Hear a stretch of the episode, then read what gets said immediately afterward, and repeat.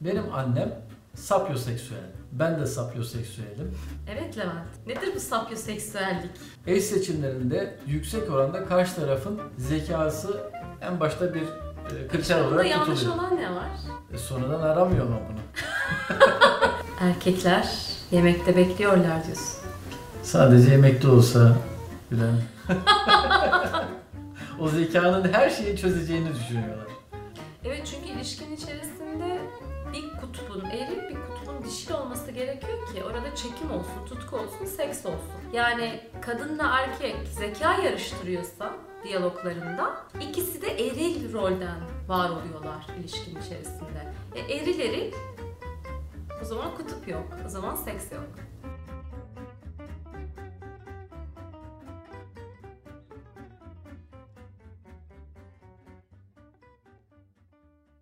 Çok çok ilginç bir video konusuyla karşınızdayız. Benim bile bilmediğim bir konuyu işleyeceğiz. Nedir efendim bu konu? Benim annem sapyoseksüel. Ben de sapyoseksüelim. Yani karşı tarafın zekasından tahrik olma veyahut da zekasından hoşlanma, ondan etkilenme. Karşı taraftaki çekici bulma nedenim yüksek oranda karşı tarafın zekası. Bu sapyoseksüel üzerindeki videomuzu eğer izlemek istiyorsanız öncesinde sizden bir ricamız var. Lütfen abone ol tuşuna basın ve oradaki zile basın ki yeni videolarımız size ulaşsın ve biz de yeni videolar çekmeye devam edelim. Evet Levent, nedir bu sapyoseksüellik? Sapyoseksüel özellikle akademisyen arkadaşlarımda, iş adamı arkadaşlarımda, hı hı. hatta kariyeri yüksek olan bütün arkadaşlarımda var olan bir şey. Eş seçimlerinde yüksek oranda karşı tarafın zekası en başta bir e, kriter olarak tutuluyor. Yanlış olan ne var? E, sonradan aramıyor mu bunu? Sonradan aramıyor diyorsun. Sonradan aramıyor. Sonradan çok daha basit şeyleri arıyor. O şeyden olabilir mi peki? Yani o zeka zaten artık aldı, aynı dili konuşabiliyor vesaire. Başka şeylerde aradığını mı anlıyor? Yani çünkü anladım. Zeka olarak... Temel ihtiyaçlar tam değil. Aynı zamanda zeka değil sadece bu. Karşı taraf zeki olabilir ama hı hı. E, bilgisiyle etkileyemiyorsa, yani o zekayı kullanıp doldurmadıysa etkilemiyor. Ama başka bilgiden etkilemiş zekayla. Şimdi Bil... Evet evet. Yani zeka artı e, bilgi de arayabiliyor. Yani o zekayı kullanmış. Belli bir entelektüel evet, seviye diyoruz. Aynen öyle.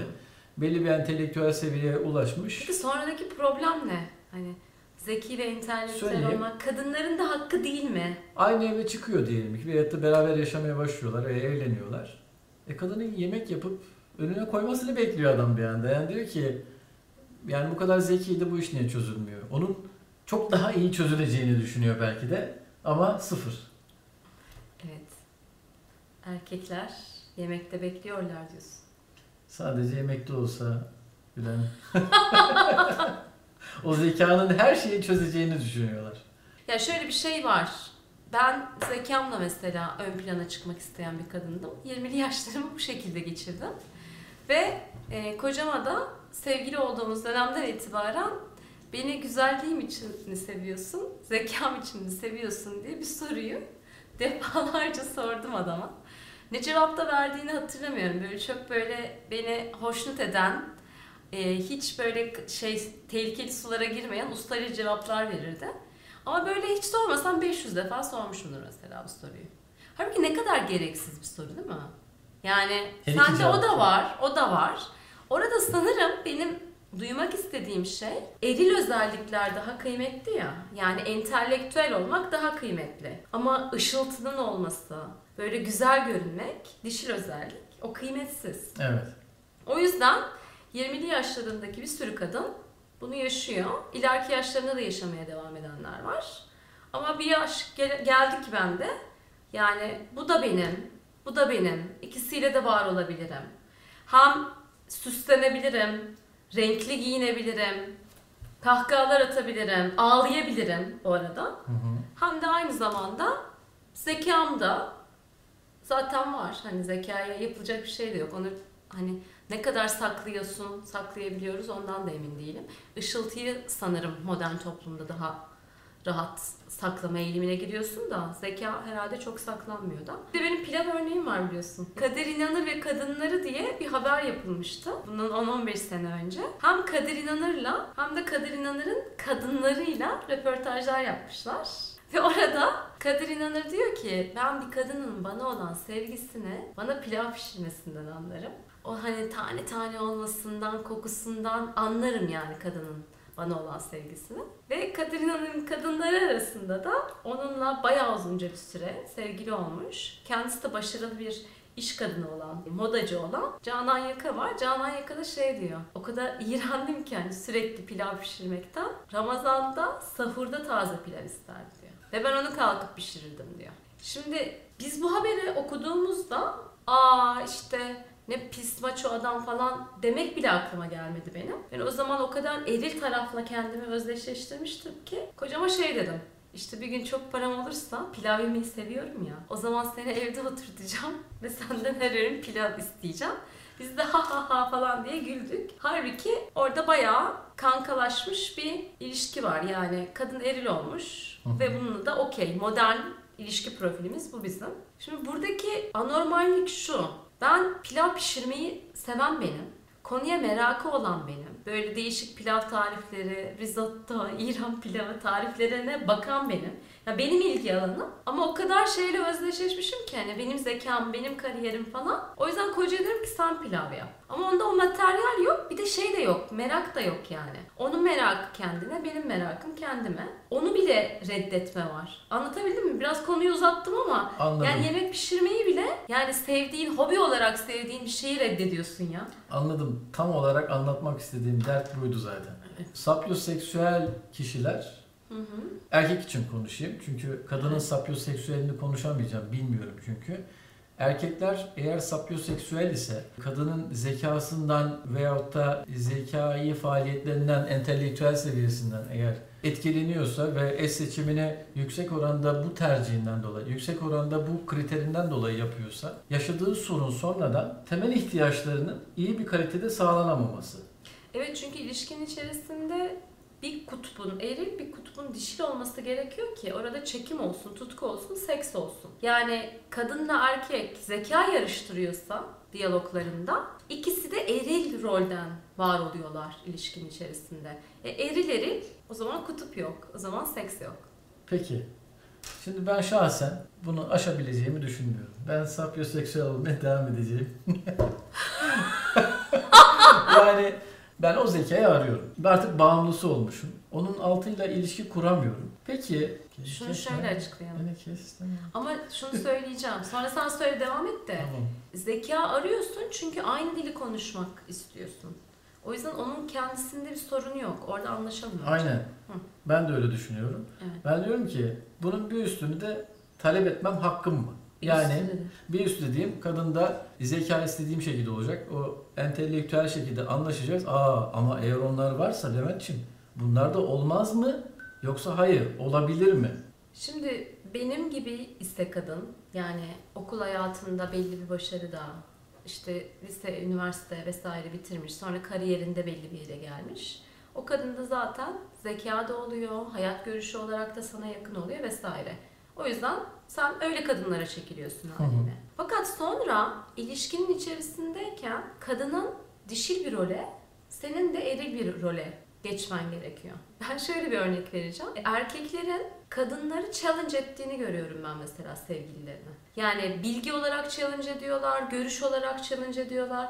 Şimdi sen kadını senin e, mahalledeki top oynadığın kankan gibi challenge ediyorsun. E kadın da eri kaslarını güçlendirmiş. O da tabii ki senin challenge'ına, o da kılıcıyla giriyor. Yani burada erkeklere de düşecek çok rol var. Yani sen erkek arkadaşın gibi davranıyorsan o kadın doğal olarak eril zırhlarını kuşanır. Sana dişil olarak kendini açmaz, kendini teslim etmez. Anladım. Benim anladığım şu, eğer yanlışsam beni doğrula. Yani e, sapyoseksüelsin, anladık. Kızı belirledin. Okey. Dedin ki bu kişi. Tamam, bir ay konuştunuz, iki ay geçti ama bu iş devamlı boyutta entelektüel tartışmaya gidiyor ise e, bir zahmet ilişkide öyle olacak. Bunu öyle bir şekilde olacak. yavaş yavaş diğer köşeye çekmen gerekiyor. Zaten eminsin karşındaki kadından. Bitti. Oraya nokta koyup artık temel ihtiyaçlara yönelik daha basit eylemler yapmak gerekiyor ve karşı tarafı o tarafa doğru yönlendirmek, o taraflarını övmek hı hı. ve belki de bazı şeyleri ilk başta beraber yapıp yine uçağı düzgün indirmek bize düşüyor yani. Bu arada sadece entelektüel tartışmalardaki o challenge etmeleri ben kastetmiyorum. Şu da mesela eril tarafa davet eden bir şey. Hadi beraber spora gittik. Tamam, buraya kadar okey. Sporda hadi sen de şunu yap. Hadi sen de bunu yap. E kadının orada, kadına şey yapıyorsun, hani eril tarafına davet yapıyorsun kadının. Sonra da işte ben şu kadar yaptım, sen daha buralardasın falan. Bunu yapan erkekler var bu arada. Yani kadının eril tarafını mı ilişkiye getirmesine sen davetlerdesin, yoksa dişil tarafını yapmaya mı davetlerdesin? Evet. Anlamlı geldi mi söylediklerim? Geldi. Dişil tarafı nasıl davet edeceğiz diye soranlar olabilir. Kadına işte güvende hissettireceksin. Sen araba kullanırken aa hızlı kullandı diye kadın kaygılanıyor olduğunda aa aşkım deyip elini tutacaksın. Şu anda korkma da demeyeceksin bu arada. Genelde korkma bir şey yok diyor ya erkekler. Hı. Evet gördüm korktum ama bak şu anda yolda devam ediyoruz diyeceksin. Yani kadına güvende hissettirirsen her açıdan o zaman kadın giderek sana teslim olmaya, ilişkin içerisinde kendini açmaya başlar. Bu erkeklere düşen görev. Kadınlara düşen görevi de söyleyeyim mi? Ben de söyle. Ya kadınlara düşen görev şu, kendi dişiliğimizi kapatmakla ilgili daha küçücük bir kız çocuğuyken o kadar çok mesaj alıyoruz ki o dişiliği kapat, eril tarafı geliştir. Eril tarafı geliştirdiğinde toplum tarafından, aile tarafından onaylanıyorsun.